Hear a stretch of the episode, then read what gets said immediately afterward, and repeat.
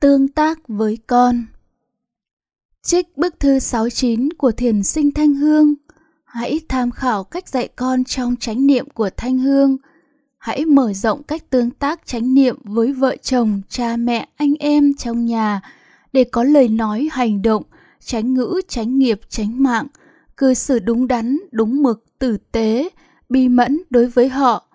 Kinh nghiệm được giải thoát không còn bực bội, tranh cãi, gay gắt với những người thân, giải thoát khổ với người thân trong gia đình. Bài đầu tiên là thực tại là cảm thọ. Đến bây giờ con mới hiểu rõ thế nào là cảm thọ và tại sao thực tại này lại là cảm thọ sau khi nghe thầy giảng nhiều lần. Có một lần con đang dạy học bài cho con gái của con, cháu nó không chịu tập trung nghe mẹ giảng bài. Nếu trước khi chưa học được pháp thì con kiểu gì cũng giơ tay lên oánh cho cháu mấy cái. Nhưng lúc này trong đầu con liền xuất hiện dòng suy nghĩ, tránh niệm ngay, ngậm chặt răng, thọ thọ thọ, chỉ là cảm thọ. Thực tại là mình đối diện đây là cảm giác của chính mình chứ không phải là con. Sự khó chịu này chỉ là cảm giác, bình tĩnh nào, tức giận là khổ mình khổ con. Điều kỳ diệu xảy ra, con hết giận luôn, tự động hạ giọng với con gái, cảm nhận được cảm xúc lúc đó của con hết sức nhẹ nhõm, như vừa buông được một gánh nặng. Con lại từ tốn giảng bài cho cháu và thực hiện quán thân, siết răng khi chờ đợi con trả lời câu hỏi, kết hợp quán thọ, nhắc thầm thọ thọ khi nghe cháu trả lời, nhất là khi cháu trả lời sai hoặc mặt mũi nhăn nhó cố ý không chịu học bài. Con gái không hiểu bài ư, tìm cách khác để giảng. Không tập trung ư tìm cách để con tập trung. Phải là cách không bị chi phối bởi cảm xúc phải là cách được thực hiện bởi chánh niệm thì mới có kết quả.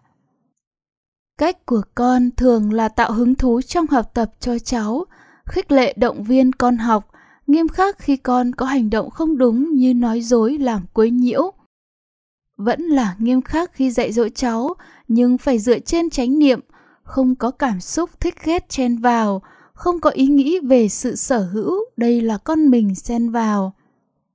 Tất nhiên, khi đã có chánh niệm rồi, thì sẽ không mắng mỏ, không đánh đập, không xúc phạm con, mà ngược lại là từ tốn, tôn trọng một cách rất tự nhiên áp dụng chánh niệm trong dạy dỗ con thực sự đem lại kết quả rất tốt mẹ không bị ức chế vì con con không bị áp lực vì mẹ Dạy con trong chánh niệm chính là rèn luyện bản thân, bình tĩnh, sáng suốt. Quý vị dạy con trong học tập như chia sẻ của Thanh Hương là đang tu tập bát chánh đạo bằng cách rèn luyện trí nhớ chánh hay chánh niệm. Nhưng cũng phải tương tác với con để rèn luyện cho con kỹ năng chú tâm liên tục. Đó là nhớ siết chặt răng lưỡi và nhắc thầm ghi nhận. Khi học bài hay đến lớp thì chỉ nhớ siết chặt răng lưỡi để chú tâm lên thân. Khi ở nhà thì nhớ siết chặt răng lưỡi khi lau nhà, rửa bát, dọn dẹp nhà cửa.